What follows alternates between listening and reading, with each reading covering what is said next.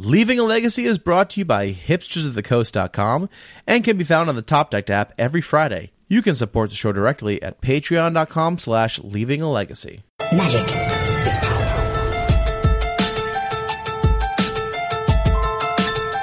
Like, there's a lot of people like me where I just know that I'm going to play Legacy for, like, basically the rest of my life. Hello, everyone. Welcome to another episode of Leaving a Legacy. My name is Patrick. I'm your Legacy newbie. And with me this week, as always, Mr. Jerry Mee. What's up, Jerry? Not much, Pat. It's a scorcher. Ooh, it was warm today. How hot was it? It was pretty hot. Oh, you're asking me to set you up? How hot was it, Jerry? No, I don't actually have a follow-up to this. Okay. I'm just being stereotypical, I guess. Yeah. It was warm. I was outside today working, and it was a warm day today. Damn, a bunch of places are getting, like, closed for heat. Oh, my gosh. People need this nut up, man. That's ridiculous. I mean, not in Boston, but in, like, Seattle apparently was, like... Oh, that's... Well, they're over 110 degrees, which is understandable. Yeah, Seattle was getting close to, like, 120 degrees. Like, that is insane. Yeah. When you're like, at, like, a... slow, you know, like a smoker style of heat. Yeah. You could basically put a brisket out and have it done by the end of the day. It's probably time to turn it in for sure. Speaking of, I had brisket on Saturday and it was amazing. Ooh. I do love brisket, man. Actually, my coworker made some beef jerky. He has like a Traeger grill, so he'll like smoke some beef jerky on there and then bring it in for the coworkers, and it was pretty good. You know, when they say you are what you eat, you're not actually expecting to be slow cooked just in nature. Yeah, it was warm today. It was warm today for sure. Definitely. But that's nice. You get any cards in this week? Yeah, I got another shipment from my buddy Roland. So I have Blue Red Delver all up to date, which is awesome. Oh, what did you get? What did you add? Oh, just getting like Ragavan and a few other select cards. And then a couple months ago, I had my big shipment of all my Time Spiral remastered stuffs to get all my stuff into Old Border. So it looks pretty. Actually, I have not opened the packages yet. They're both sitting on my bureau in my reg room, so there could be nothing in there for all I know, or it could be a ton of cards. So. But I might pop them open this weekend because we have some Paper Legacy coming up this weekend, Jerry. We do. There is some Paper Legacy going on this weekend. You want to plug that now, Pat? Yeah. Sorry, I didn't. Jerry did not give me enough time to segue into this. You started the segue. I just threw it back at you.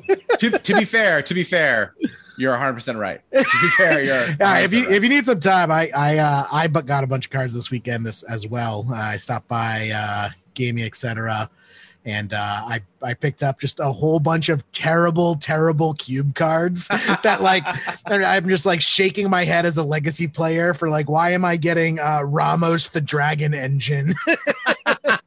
And it's because I'm finally getting my cube good to go now that quarantine's over, and we can start doing some group events, do some in-paper cubes.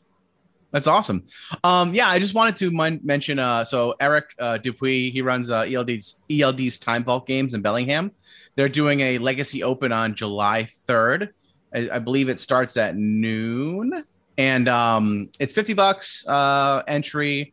Swiss and elimination rounds, and prizes are 100% payout of entries as store credit to top 8. So Eric always runs great events there. I've enjoyed going there. Actually, I think the last little bit of store credit there I put towards my booster box of Time Spiral I bought back when the set first came out. So, but yeah, so definitely check it out. It's the 3rd, so it's, you know, the day before the 4th.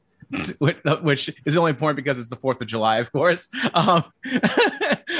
So yeah, so check that out. I actually might try to make it down depending on what my schedule looks like. So I might go. My dog's getting surgery this Friday, so I might try to go on Saturday. It really depends on how things go. So I'm definitely gonna try and make it. I haven't played I did like F&M at Gaming, etc., which was awesome. It was great to, you know, feel the cardboard again, but I haven't played in like a comp REL tournament in like 18 months at this point. I really haven't played any Magic almost since March of 2020. Like, I've played a little bit of paper, webcam here and there. So I know you hate the Magic onlining, and I just can't do it, man. I can't do it. So that's basically me saying I'm going to try to get out there on Saturday and check it out for sure. It should be awesome. So sick. hopefully I'll see you there. That'd be dope. That'd be dope. All right. Well, let's not keep our guest waiting in the wings for too long, Jerry. Why don't you introduce our guest this week? Yeah, I wanted to bring him on the cast. He messaged me, said he had some pitchforks that he was sharpening. And so I'm like, all right, come on down. We'll form a posse. Welcome to the cast, Eric Vergo. How are you doing, man? I'm doing pretty well, Jerry. Thanks for having me on. Hell yeah. For our listeners who haven't heard from you in a little bit, though, you were just on the Natural Ones podcast a couple weeks ago with us, but it was Eternal Durdles. Oh, Eternal Durdles. Yes. Jerry, we do too many podcasts. Right? We do too many podcasts. I can't keep them straight. And in my head, I knew exactly what I was talking about. And my brain auto-filled the title. So apologies to the Eternal Durdles bros, but you were just on Eternal Durdles a couple weeks ago. But for our listeners who might not be as familiar with you, give us kind of the rundown of, what you do in Magic. Yeah, so I guess similar to a lot of people, my relationship with Magic has waxed and waned a lot over the years, and I have been primarily like a legacy and vintage player for maybe the last 5+ years, and that's sort of what I was known for. I was in the Northeast playing in sort of that scene for a long time. Like Jupiter Games was a big place that I played at. And then I moved out to the West Coast for work in 2014 and played at the Channel Fireball Game Center, that sort of thing. I had a podcast with Cyrus Corman-Gill, Top Down Legacy, for a little while. That was absolutely wonderful. It was a really great experience. And then I actually moved to Austin, Texas at the beginning of 2020, which pretty terrible timing. Yep. And I would say, I haven't been super active in the Magic community over the last, about 2 years. But, going on the podcast a couple weeks ago on Eternal Durdles, really sort of lit a fire under my ass. And I was really energized to get back in. COVID's, sort of coming to an end and that sort of thing. Paper was, starting to happen again. And yeah. It kind of feels like, springtime, all the bears are, coming out of their cave. Oh yeah, man. I'm ready to sling some cardboard, right? Yeah. All the Magic players are coming back. Nature is healing, Pat. Well, awesome. Any kind of top finishes to your name or any deck that you're well known for? Yeah. I think sort of the only real notable finish that I had was, at Eternal Weekend one year, I ended up top eighting both Legacy and Vintage in the same year, which you are underselling. You're underselling that. I believe that's a feat that only one or two other people have done. So I don't know if anyone else has done exactly that, but I know Roland Chang had been the Legacy champ and the Vintage champ for a day or something like that. But and there have been other people who have top aided both, but I don't know if anyone else has done it. And yeah, that was a very interesting weekend for me because I'll give you the 2-minute synopsis. It's the last round of Vintage, which is the first event. And I'm playing in a Future Master area. And Randy Bueller is walking around and these sorts of things. And he's like, hey, with the way other people drew and that sort of stuff, I think you guys are playing for 9th. And I was like, all right.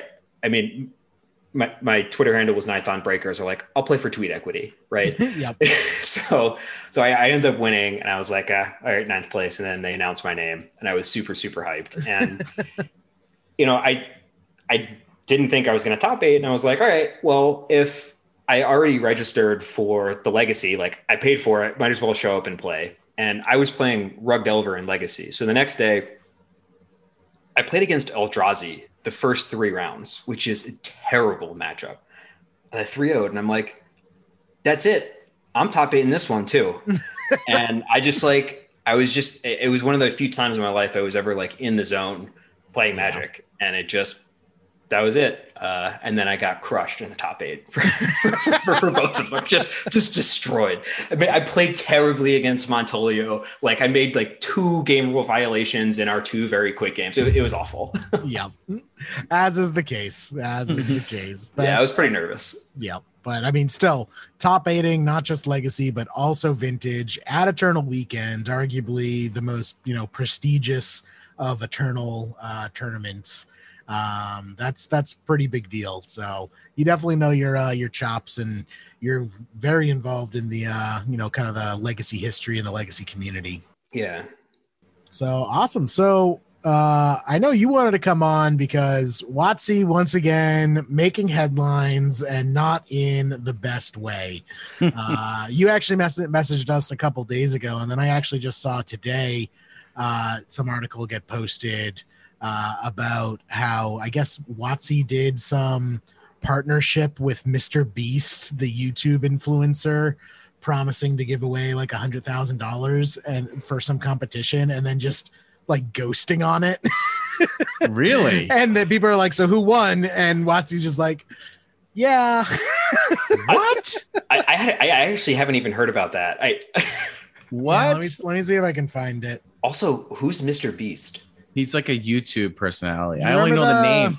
I knew him from the meme of like planting 1 million trees last year. Like it was like donate $1 and like plant a tree or something like that. Yeah. And so I'm seeing an article from today. Today's the 28th. Yeah.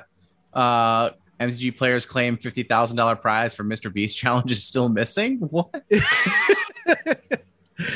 Yeah. I think I have this, the same article. Jimmy, Mr. Beast, Donaldson, and Wizards of the Coast Magic: The Gathering competition appear to have gone awry as no MTG players emerged as the recipient of the prize money. I'm sensing a theme here, Jerry. Yeah. So that was something I saw pop up. But yeah, I don't want to steal your thunder, Eric. What was kind of your grinding your gears? So I think... many legacy and or vintage players might not be aware of this because they just don't pay attention to these sorts of things. But for the 2021 World Championships, Wizards of the Coast had publicly committed there being $1 million prize pool for a 24-person tournament. And just recently, a little over a week ago, they announced that the prize support was being reduced from $1 million to $250,000. And that's a big chop.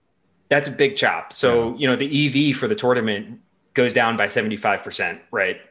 And it's, I guess, I don't even know what the actual numbers are, but it goes for something over like a little over $40,000 to a little over, I guess, $10,000 at that point, right? Which is just a huge reduction in potential salary. Yep. And it is, in my eyes, nothing short of stealing money from people. From what I understand, that there's probably no legal recourse involved for the players, but it's obviously terrible optics. I've tried to look into it a little bit more, but I'm not a lawyer. I don't understand public commitments and these sorts of things, but it's terrible. And WotC has been doing stuff like this for a really long time, but for me, this is just the last straw. I can't take it anymore. And a big reason for that is because this personally affects friends of mine. Mm-hmm. I'm not going to name names, and just because I want to protect their anonymity, but they made changes to their life in pursuit of trying to qualify for Worlds. And a large part of that was the prize pool attached to it. $1 million, $300,000 to the first person player is a huge sum of money. That's life-changing money for basically everybody, right? Mm-hmm. And they made sacrifices as a result of it, and now Wizards is basically pulling back on that promise, and it's just unacceptable in my eyes. I can't sit idly by and support a company anymore that does this, But was there an announcement made as to the reason, or did they say anything about it, or did they just change the prize pool without an announcement? So they made the announcement sort of at the same time as they made 10 other announcements that day. I don't know. That's how they do it. Yeah, it was they buried it in the fine print. I mean, I know that was a joke, but that's basically what happened. There was a very long article announcing changes to organized play and these sorts of things. They announced 7 new Secret Lair products. 7. Okay. Side note, 2 of those Secret Lair products are the 10 signets. So instead of just doing all 10 signets in one Secret Lair, they're doing 5 in one, 5 in other. It's like, it's just the most unbelievable cash grab, like something like that. So yeah, it got stuck in an announcement, and I don't think they provided any real reasoning for it. The sort of logic behind it is that they're like really like ending, you know, they're ending the MPL. They're making serious pullbacks to like pro level organized play. And quite frankly, I think there's a different discussion to be had regarding that. I think you can probably predict how I feel, but you know, the fact that they move the prize pool from $1 million to $250,000 is a separate issue and not coupled to the removal of organized play in my eyes. It's just, it's evil. It's awful. And I know Wizards has done a lot of stuff like this in the past, but I intentionally never commented on it publicly for a couple of different reasons. One of which is because I love doing commentary. And I had actually done some commentary for Eternal Weekend last year, the online Eternal Weekend that they had. You know, that was like an official Wizards sponsored event, right? So like it was done through Wizards of the Coast. So obviously they're not going to hire people to do that sort of stuff who are not in good standing with WotC. Right. And, you know, being incredibly critical of organized play, they're, you know, they're just not going to support that. And then the other thing is that like my career right now is I basically do the job of the, like the Magic development team at WotC just for a completely different product line. And I had always dreamed of going to work for WotC because I love Magic and I think I would be pretty good at doing that. And I was just like, I always wanted to keep that door open. So, you know, I've been critical of cards in the past and the way cards are designed and developed and these sorts of things, but being openly critical of their business practices is something I've always refrained from. And I just don't give a shit anymore because this is unacceptable. Like I'm willing to just go out there and say like, fuck you. This is terrible. And I hope there's legal recourse for the people involved because quite frankly, like they deserved to be punished for this. In my opinion. So I don't pay it. And this is not a knock against the pro scene at all. I just don't pay attention to the pro scene at all. It's just, it doesn't really have any bearing on like what, you know, the way I interact with the game. But I have heard like tangentially through like other podcasts that they've been like, you know, they made an announcement recently and I might be getting the details a little bit mixed up, but like that they're, you know, cutting back on just like the professional scene in general, because they haven't had any events in the last year, which like, course then like no one's had any events, like Wizards hasn't allowed any stores to have events, yada yada yada. So yeah, man, this just seems like another like awful like direction they're taking the pro scene, man. It's I feel like for the last like 4 or 5 years it's just gotten worse and worse and worse and worse, like with them rebranding it from the Pro Tour to they changed it to, like the Mythic Championships, and then they changed it again. And they're phasing it out. Like, there's not going to be a pro tour or anything like that in a couple of years. It seems to me like it. I mean, again, this has nothing to do with Eric's point here, but just kind of tangentially, it seems to me like there might be going towards Arena. But like, I just saw an announcement today that that someone leaked about nerfed cards. Someone who is I don't know if they're connected to WotC or whatever, but like they're nerfing some cards in Arena, like they do in other games. So like I saw Field of the Dead and Oko was on the list, and a few others. I actually took a screen grab of it because I wanted to talk about it, but I hadn't heard that. Yeah, I saw that too. Yeah, I don't know how reliable the person who leaked it was Stephen Croakey, and I don't really know who he's linked to at WotC, but like yeah, like Uro was on the list, Agent of Treachery is on the list, Once Upon a Time's on the list. It's nerf for the upcoming historic event. I gotta say, like if paper and online play become unlinked and cards are functionally different, like we're talking about a very different game here than what we have right now. Yeah. Actually, before commenting on that, I think one of the things that I should probably do personally is just be extremely clear and precise about where my animosity and anger is pointed. Mm-hmm. So from what I understand, both with the people I've talked to just in the past and what I've been able to pick up from context clues on social media and that sort of thing, the people who actually go through and design and make the cards are just an entirely separate entity than the people who make the decisions for organized play and these sorts of things. Yes. And everything that we're talking about here is directed to the people who make the decisions about organized play and the things that surround that. And that I want to be really clear about that, because quite frankly, like Chris Cox, the CEO.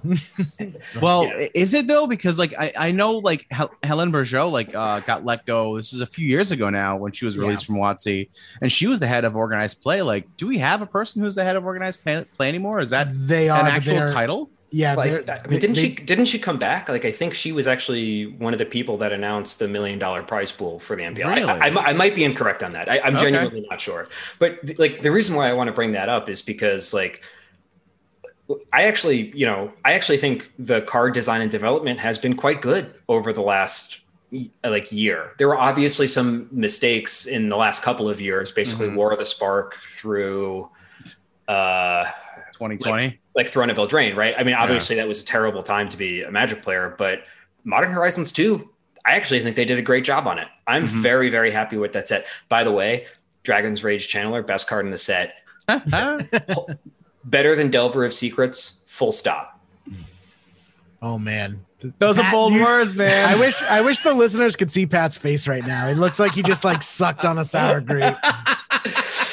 But anyway, a bold statement. I respect it, but it's bold a statement. That card is real, real good. But anyway, so like yeah, I just wanted to make sure to be extremely clear about that, because like.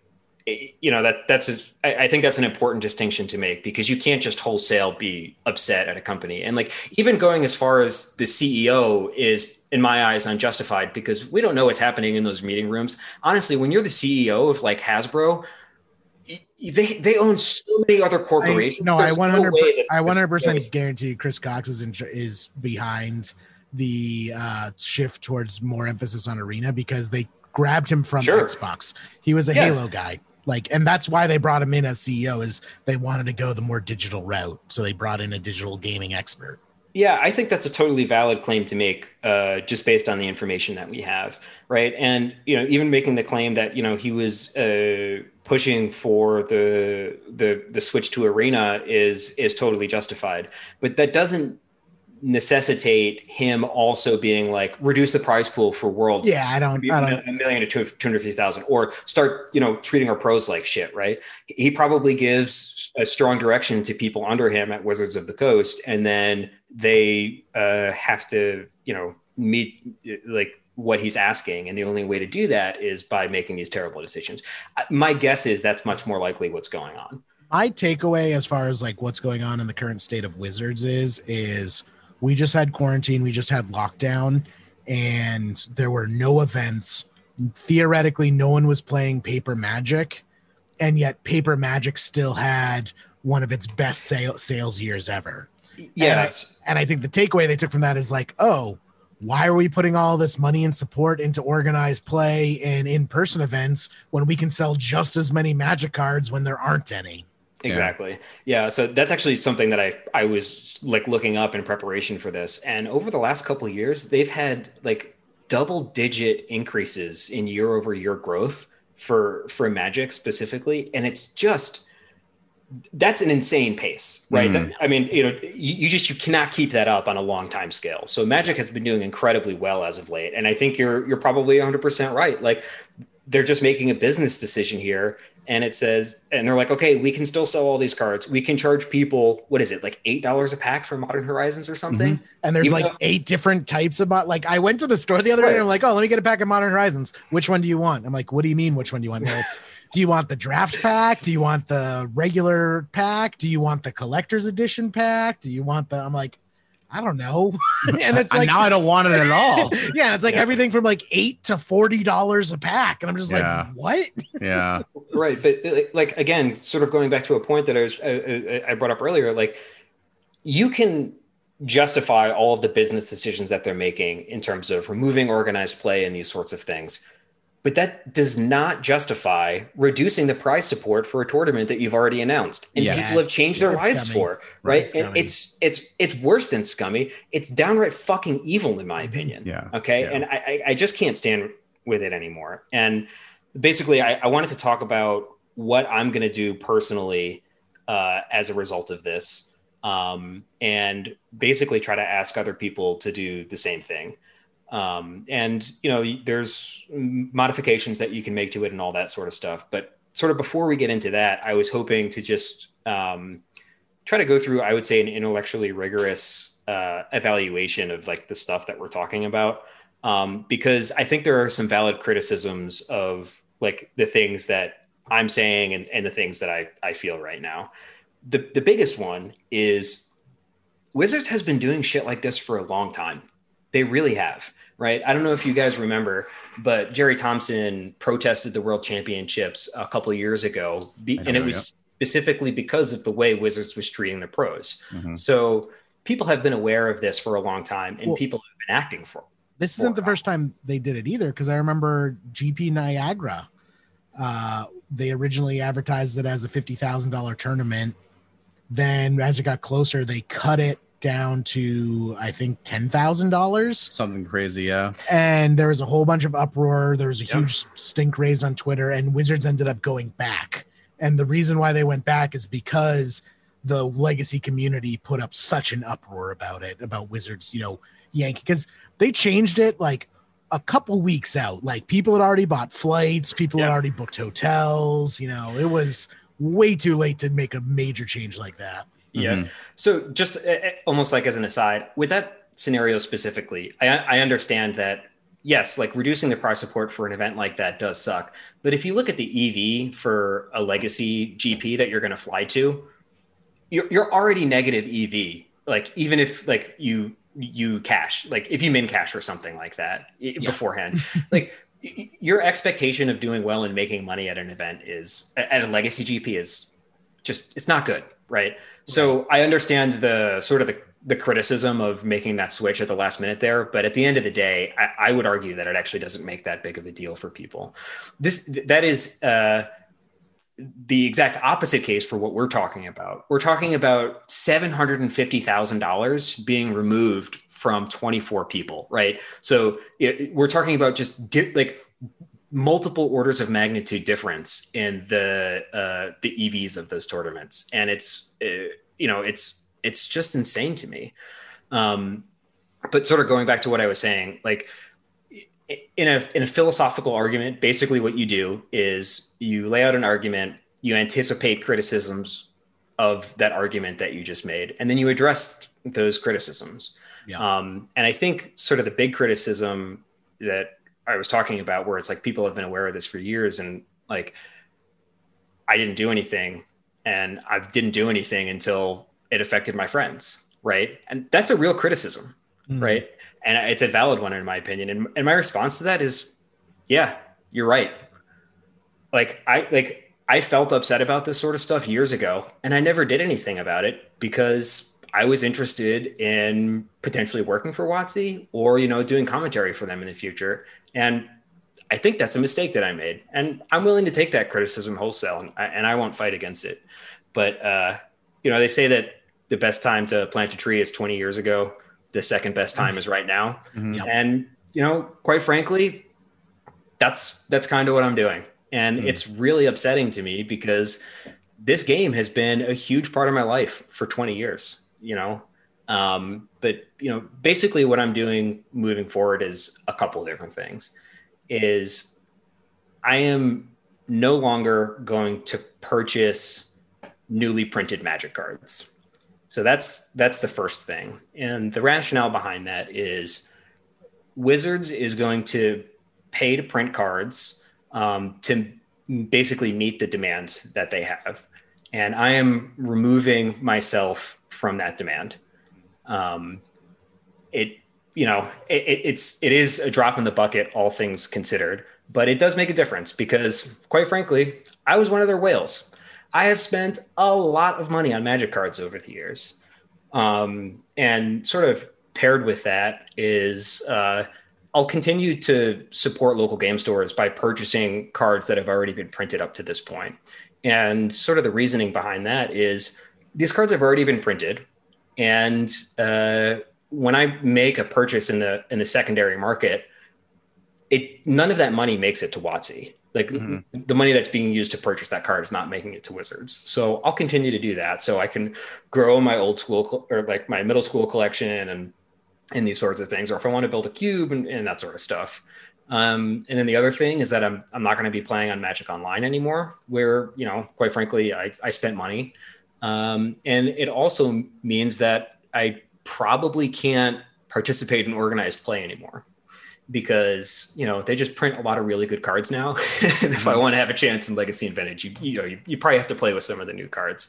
Yeah. I don't know, you know, maybe I can show up to Eternal Weekend with a protest deck and not play any cards that have been printed from this moment forward.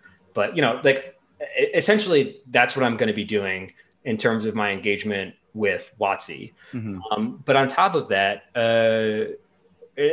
all of that is it's me not doing stuff, right? But there's more stuff that like I actually can do, and that comes in the form of supporting people who are running non-sanctioned tournaments with proxies, basically. And there's some of that happening right now, but the Legacy and the Vintage community are in a really unique position to sort of be the flag bearers for that, because look, besides the collectability aspect of the cards, the only real reason to play with them is because they're required for sanctioned tournaments, right?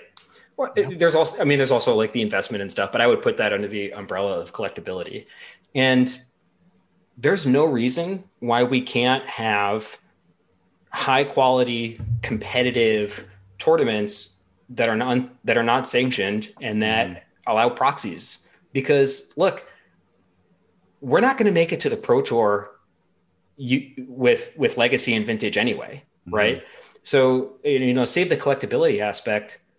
I think we can sort of free ourselves from the whole like structured organized play sort of thing. And I think there's opportunity for that. I know that Jerry Mee is running the 100K and that sort of thing. Like the Romancing the Stones crew has a really popular series of events down here in Texas, and there's other things around the country. And, you know, basically I'm asking people to do the same thing as me and just stop giving WotC your money. And the rationale behind that is like, it's clearly the only thing that they care about. And if we can quote unquote vote with our wallets, maybe they'll change their ways. Probably not, but maybe.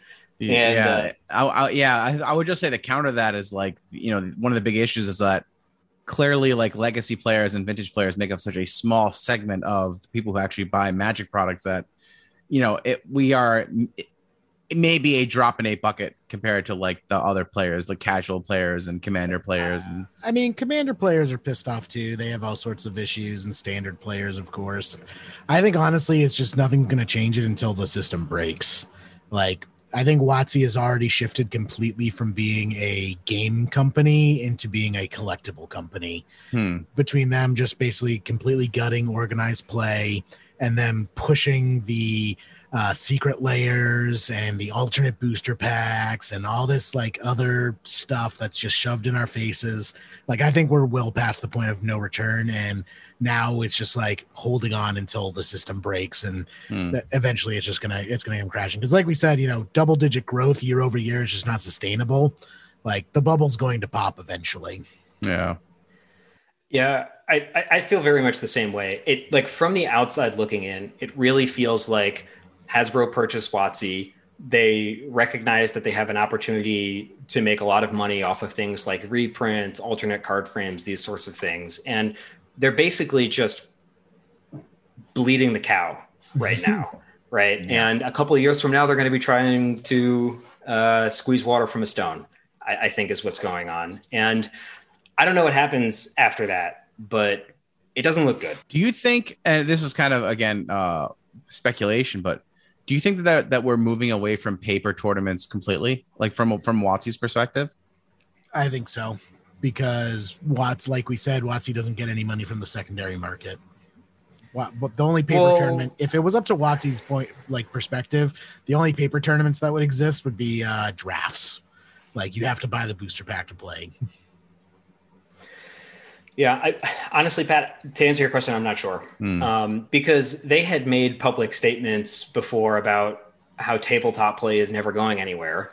But quite frankly, we can't trust their public statements anymore. Right. No, yeah, obviously. About things. Yeah. So who the hell knows? Yeah. And the other thing is that, you know, those statements were made a number of years ago at this point. Mm-hmm. So it's very, I guess, troubling to me. Like, because I just don't know what the future of the game is from that perspective. But one of the things that I am pretty confident about is that, like, people who play Legacy, we're never going away, right? Mm-hmm. Like, I'm like, there's a lot of people like me where I just know that I'm going to play Legacy for like basically the rest of my life, mm-hmm. right?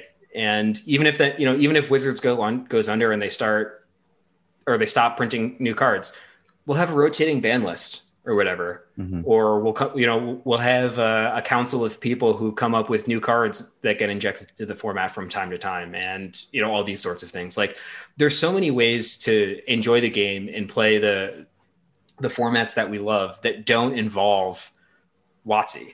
And just moving forward, that's what I'm going to try to do as much as possible.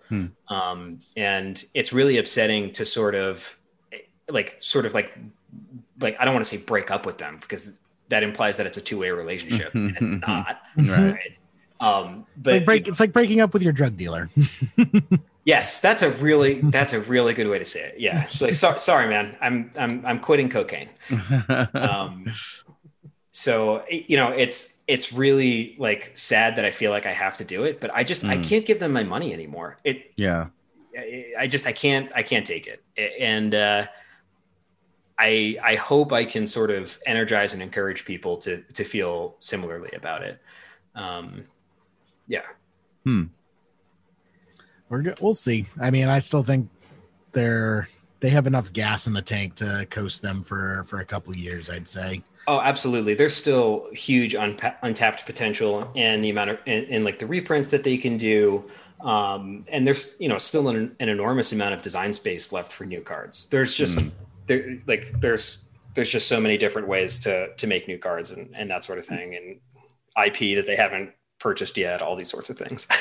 My tipping point when I know that they've just completely jumped the shark is when they do reprint the dual lands, because they will. It's just a matter of, you know, how much they need those quarterly profits to go up. But when those dual lands get printed, I'm like, all right, beginning of the end. Here we go. Yeah. I can't say that I disagree with that. All right, now, is the intention of the pro scene, is it to essentially phase it out? Is that what they're doing essentially? They haven't been super explicit about like they're doing from along a 10,000 foot view. They basically just said, we're removing the MPL.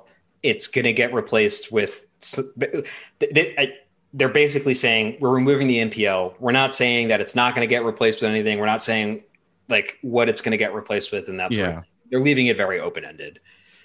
That's got to be frustrating for people who have been part of that system for so long. And I also remember vaguely like people being upset that the MPL even became a thing, because, you know, like there was the Pro Tour where you had to earn your way in, and then they changed to the MPL where you had a certain amount of competitors, and then they started giving out invites to the MPL based on nebulous qualifications. Not merit based, and exactly. And you know, the we've gotten into some really interesting what's the best way to put it, there's been some interesting ways that they've justified changing the structure of the Pro Tour as it is and as it is now, that hasn't been about, it's been less about the game and more about making like a, like, seems like sometimes they're trying to make like a statement, like a social statement, which I don't think has been good for the pro scene or the game for either of those things, to be honest with you.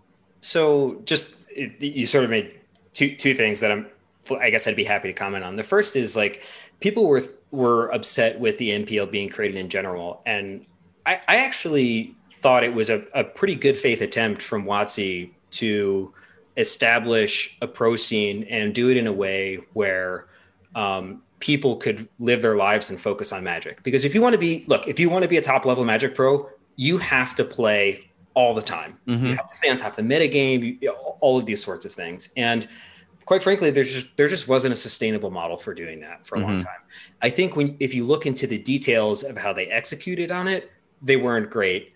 And there has been endless amounts of commentary on that already. To the second point that you made about there being invites that were not perfectly merit-based, I'm actually a lot more sympathetic than most when talking about this. It definitely, I would say, left a little bit of a sour taste in my mouth when, those invites got announced. But the reality is that you can't have like a perfect meritocracy if you don't have a quality of opportunity to begin with. And a quality of opportunity does not exist right now. And does a quality of opportunity exist in any competitive sport, any competition? No. And I think that's a problem. Yeah.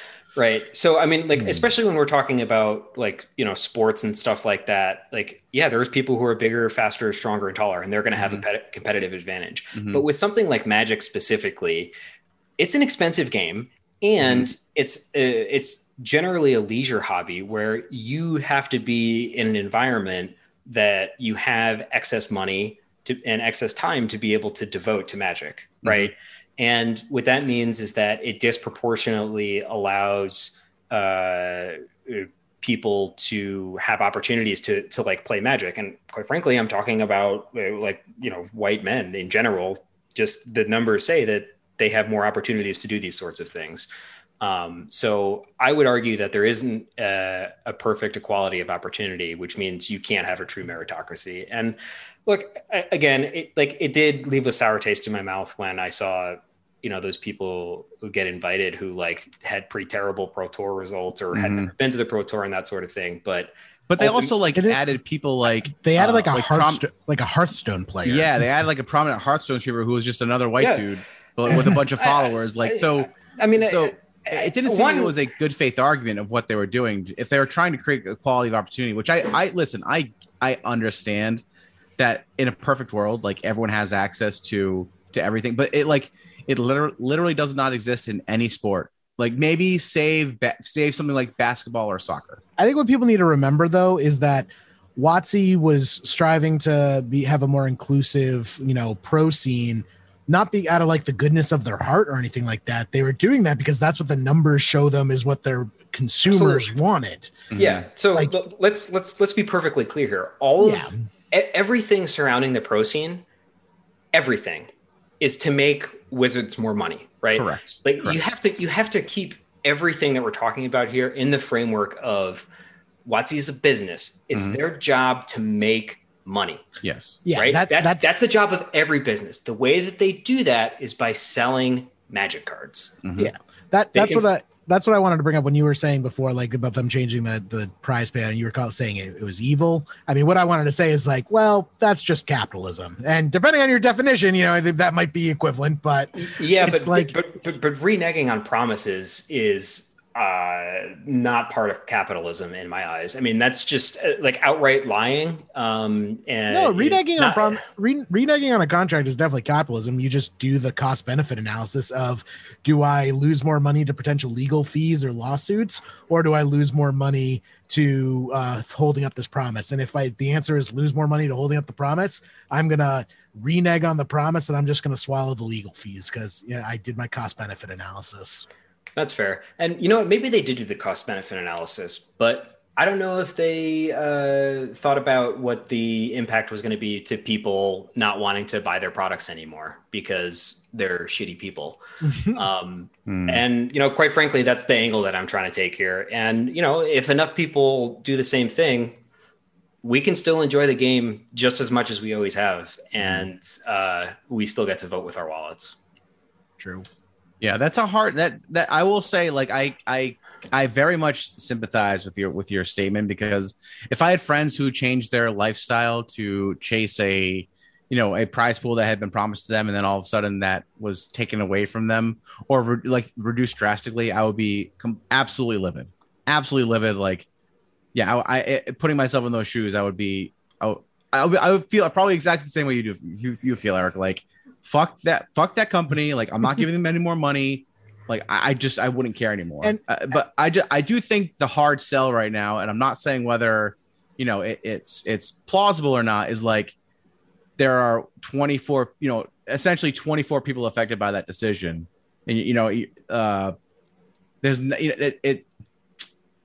I'm not trying to sound cold. It's just a very small amount of people who are affected by this decision, although it's a massive effect on their lives. Like, if they indeed, like, you know, that was their deal for a whole year was to prepare for this event. Like, that's a huge deal. You know, if you think I think there'd be a bigger outrage if this was like affected more. You know what I'm saying? If it affected more people, that would be more just outrage because, oh, it affects me, I'm going to get mad. I think just from a justice point of view, I don't think it makes any difference. I think it actually is even worse that it's a small group of people because it's a small group of people.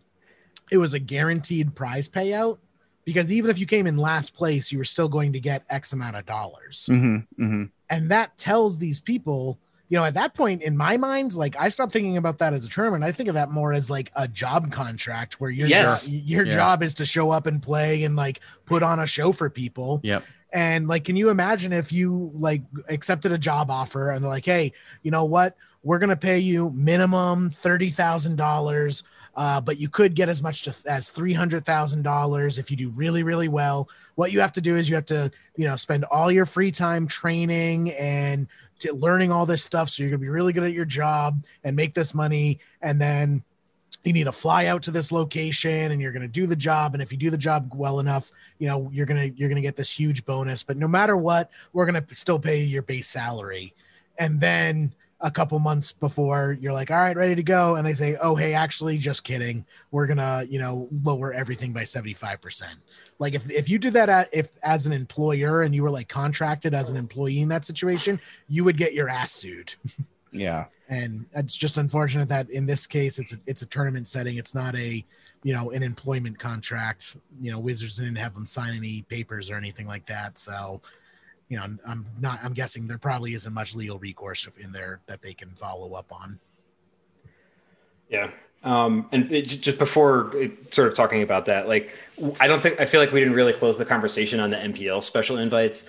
Yeah. Like, my opinion on it is that ultimately it was not a big deal, and I would actually support them doing those sorts of things in the future. As long as it doesn't come with reduced spots in the MPL that are merit-based, right? Because like I think the context switches, or I guess the story changes a little bit when you are removing opportunity from people who did earn it by having good tournament results. That's sort of how I feel about it. Yeah, and like, I get that. Pulling over the Hearthstone Pro, I mean, it's just a marketing thing, right? They're trying to tap into a new market, and I don't have a problem with that either. Let's be honest, all the discretionary invites were marketing things.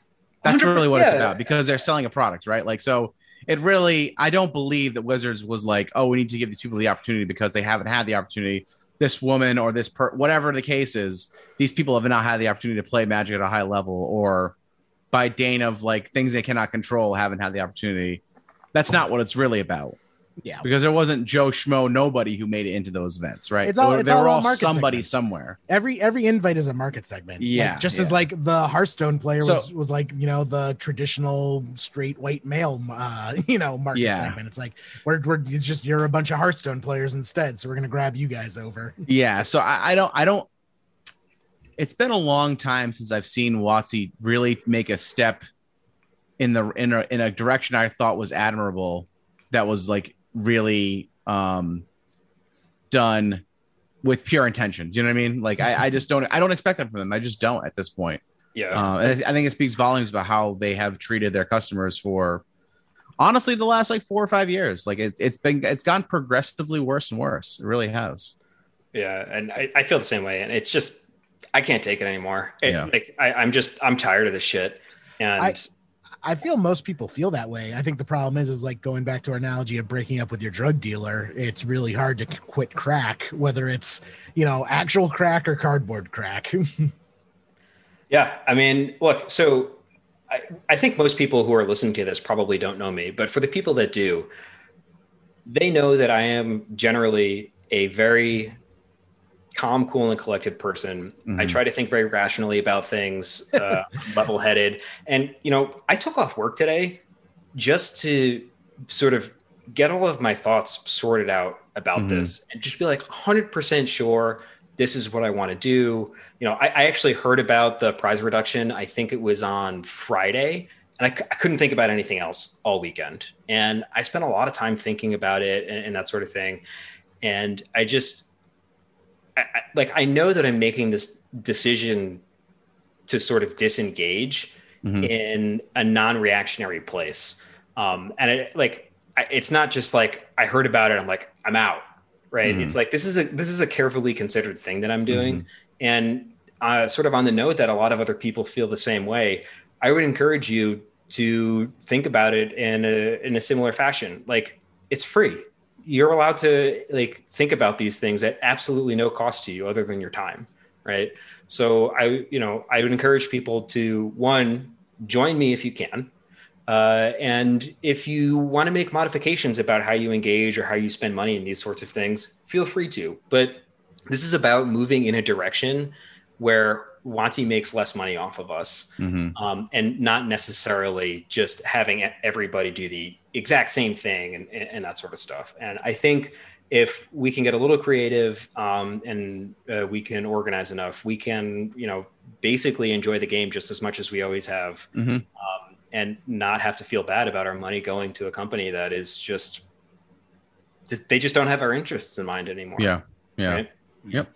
I think what you need to be careful of, though, is still supporting the LGSs. Absolutely, yeah. But I mean, that's also why I kind of diversified my taste as well. I've started, over quarantine, I started to get into miniature painting. So I love going down. I went down to Gaming Etc. 3 or 4 times over the course of the quarantine, not even to buy Magic cards, but just to buy paint for my minis that they had on sale there. So, even if you're gonna stop buying Magic cards, there's plenty of other stuff at the LGS you can get and, help support the LGS. Yeah.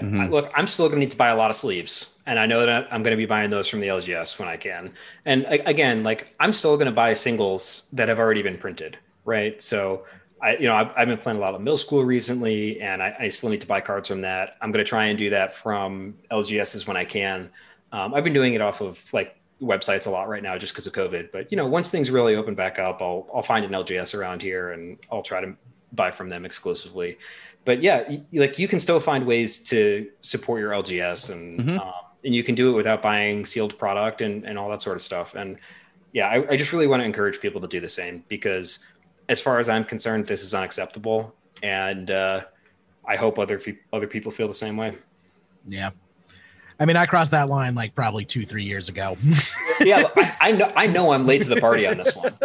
I just remember griping about stuff 2-3 years ago, and people would come up to me at events and be like, "Man, you guys are just so negative on the last episode. It's not that bad." And then a year later, I see that same person, and they're like, "Yeah, man, you're kind of right. It it just kind of will continue to go downhill from here." I'm like, "Yeah, that's just kind of how it is. We're just hanging on for the ride at this point." Yeah. And I sort of reiterate, I've felt this way for a long time. I just haven't really said anything about it because of, quite frankly, selfish reasons. I'm not okay with that anymore. It's hard. I mean, it's a career. It's your livelihood, Well, don't fuck with people's. I mean, not now, but it could have been, is what I'm like. You wanted to make a career of it. You wanted to work at WotC, be an actual person, and that's true. Actions have consequences, and sometimes you gotta put what you believe in kind of below your financial goals. But eventually, you're right. It does just hit a breaking point, and you just can't do it anymore. Yeah, tired of WotC treating people like shit. Yeah, I'm not going to give my money anymore. Yeah, I knew I was never getting a job at WotC ever since they accidentally uploaded the episode of Leaving a Legacy with me ripping a bong to the WotC homepage. So, that is not something I am aware of, and I would really like to hear the history on that at some point. This was like when Leaving Legacy was first getting started. We had a less than attentive editor back then. This was well before Justin, our wonderful editor now, but our editor wasn't as attentive and did not edit out a certain sound effect in the episode. And lo and behold, that was the episode that WotC decided to feature in their like article of like content creators and like WotC Spotlight. I forgot, on the mothership they used to have like every week they would post an article of like different Magic content creators, and that was the week that they decided to feature Leaving a Legacy. So click on the Hasbro homepage, navigate to Wizards of the Coast, and then there's just a certain Leaving a Legacy episode with a nice little sound effect in it. That's where the podcast kind of inside joke of we're just boiling pasta comes from. Yeah. We're just boiling pasta. Oh man. I mean, you got to do what you got to do sometimes to, keep the skeletons out of your closet. Yeah, man. I'd rather die with a clean conscience. Yep. There we go. That's like me. I have accepted that I can never be president, or maybe I can. The world's changed a little bit in the last couple of years compared to other stuff. So maybe there's still hope for us. Oh man. Do we want to take a look at the challenge before we get out of here? Because there was a couple spicy decks that showed up this weekend. If you have a couple you want to talk about. I haven't even looked at it, to be honest with you, but so don't want to necessarily go through the whole thing here. But there was some spice. I got really excited at the number 4 list, Dice Factory. Did you guys take a look at this? No. Oh, this is like a Karn deck? Core Tapper. Interesting. Oh, so does this have Astral Cornucopia in it? Yes, it does. Yeah, this was a modern thing originally. Really? Yeah, you just get to make ludicrous amounts of mana with Core Tapper. Voltaic Key, yep. Oh, yeah. Interesting. So, Jerry, you want to run down the list real quick? Yeah, so the deck is called Dice Factory. I'm guessing because you need like 30 million dice when you play this deck for all the tokens and counters. But it's got full-on 8 Karn list. 4 Karn Scion of Urza, 4 Karn the Great Creator, 4 Core Tapper, which is a Modern Horizons 2 card, 2 for a 1/1. Tap, put a charge counter on target artifact, sacrifice Core Tapper, put 2 charge counters on target artifact. I actually believe that was originally printed in Mirrodin. Okay. But that's pretty good. When you hear the rest of the deck, we got 1 Walking Ballista as the win condition, 4 Astral Cornucopia, 4 Everflowing Chalice, 1 Expedition Map, 4 Grim Monolith, 3 Manifold Key, 4 Mox Opal, 4 Mystic Forge, Wings of Bright Heather. What is that? Brightheart. Thank you. Yep. Yeah. 4 Surge Node and then 3 Voltaic Key. This thing is basically like mud on steroids. It's just make all the mana and then pour it all into the Walking Ballista and win the game that way. It can win the game. It does have other win conditions like the 4 of Urza Saga. That definitely gives it some game. And then also, the Karns themselves can be a win condition, just pumping out tokens. So yeah, I think this list is sweet. It seems super fragile though. Like this is one of those decks where it's like, if your opponent opens a 3 Force of Will hand, you're just kind of screwed. Yeah. I mean, I think that's probably true because just looking at the deck, there's really only, 12 payoff cards. You have 4 Mystic Forge and then the 8 Karns. And if you're able to deal with those, if you have Daze, Spell Pierce, Force of Will on your deck, like you're going to do a pretty good job at dealing with this. The other thing is that the deck looks really soft to cards like Ancient Grudge and any other mass artifact hate, which I don't know. I think if I was going to be playing a competitive Legacy event, I'd be packing that sort of stuff right now because I do think there's opportunities for Urza Saga to be really busted in this format. Maybe it hasn't found the right home yet. And then the other thing is I don't know if you guys have paid attention to Modern with all of the Asmo food decks running around. No, and they're fierce, and it's at a power level that looks like it can reach all the way back into Legacy. And really? Yeah, it's one of those things that looks fairly innocuous, but making like a bunch of food and having an Asmo in play is just super. It's a very strong presence at a very low opportunity cost. I'll tell you, Modern Horizons draft has really taught me to respect tokens. Treasure, food, and clue tokens are a huge theme in Modern Horizons. Yeah, and it really took playing that format to really open my eyes just how useful they can be, and like how many cards interact with them and how many cards feed off of them. And I can definitely see a power jump like that, making it into Modern or Legacy. Definitely, especially if people aren't prepared for it. Like the first challenge after Modern Horizons got won by Affinity, right? Because they were playing Forethought Cast, Forethought Monitor, and like no one was playing Artifact Hate, right? So I think there's a lot of opportunities for people to make decks that are like Dredge, because Dredge is really good when no one has sideboard hate for it. I think that sort of the space for strange decks that attack from a very specific angle, like the amount of those decks has just increased pretty significantly over the last couple of years. And like, you can show up on any given weekend with, I don't know, something like this. And if no one has Ancient Grudge in their sideboard, like you're going to be doing pretty well. Yeah, you know what I mean? Yeah, it's true. I do also like the Urza Saga. I think that is a key that was missing with this style of deck, because there's also 4 Saga in this deck as well. Yeah, like we said, this deck is really soft, not only to artifact removal, but also just like Force of Wills and Dazes. If you're like, that's how you beat these decks traditionally. Like, I just remember that as a Sneak and Show pilot, I'm like, all right, you can cast all the mana stuff you want. You can make 80 bajillion mana, but I'm Force of Willing any payoff card that you play, and I'm just going to win the game. Now with Urza Saga, because it's a land and cannot be countered, that really lets them get around that line of play and, allows them to kind of snatch victory from the jaws of defeat in a lot of ways.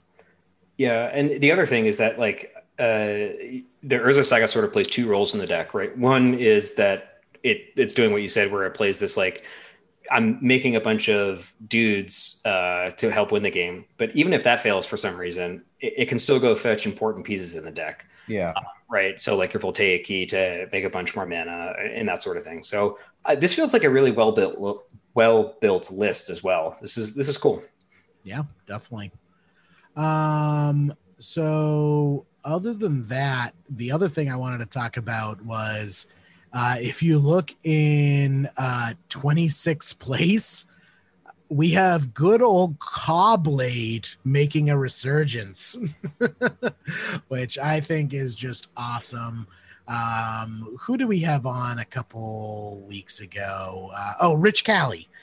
Rich Callie was on back a couple weeks ago, and he predicted that Cawblade was going to make a comeback. Yeah, with Squadron Hawk. Squadron Hawk with some of these interactions, and look, here we have it. Yep, Cawblade showing its head. I think it's pretty cool to have the birds back in town. Yeah, I mean, just sort of first reaction looking at this list, it's playing a lot of like traditional control elements, like all the things you'd expect: Force of Will, Sword Supply Service, Brainstorm, Ponder, all 4 ofs.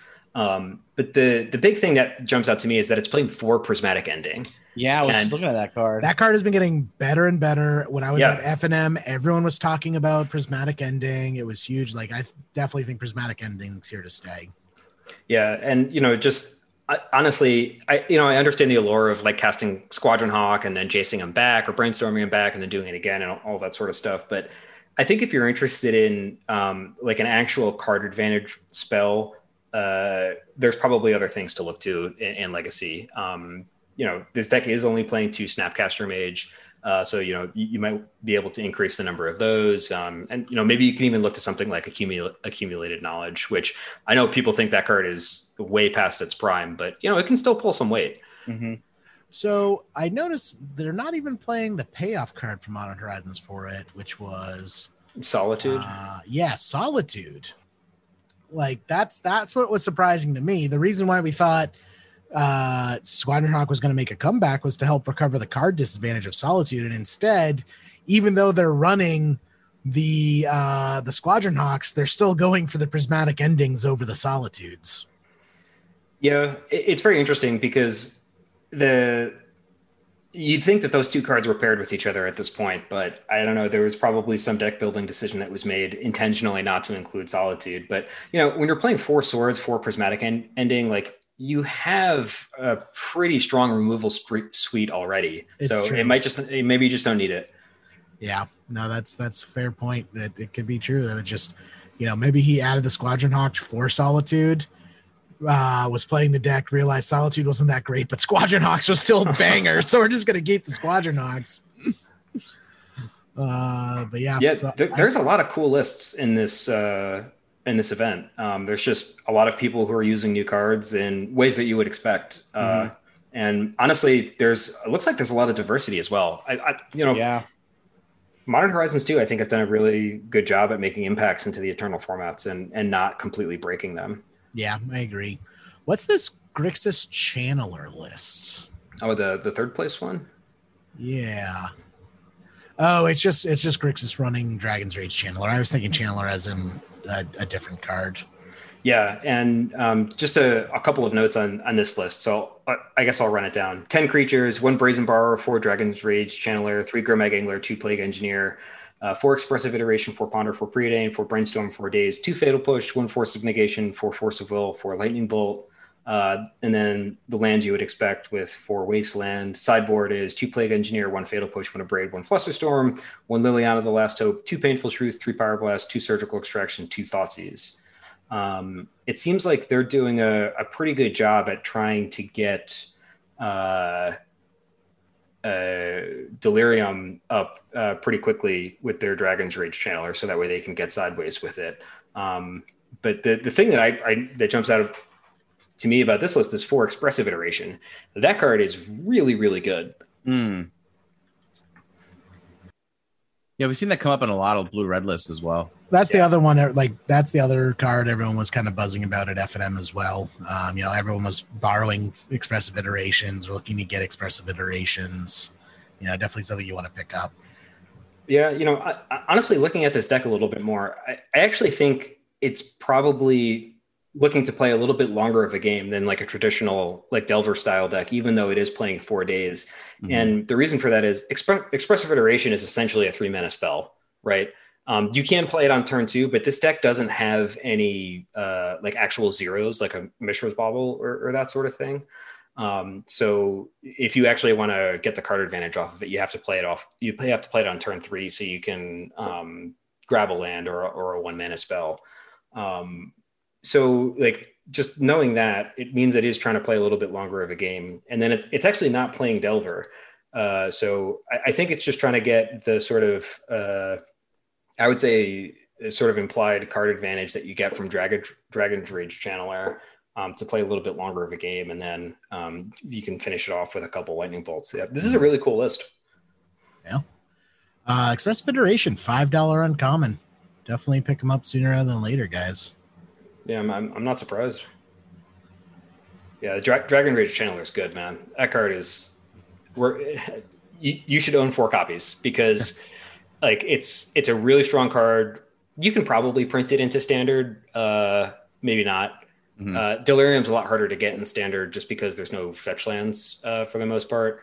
And it also has a keyword that I think they're probably not going to use super often. And it's, you know, it's going to see a lot of play in Eternal formats, I think, for a long time.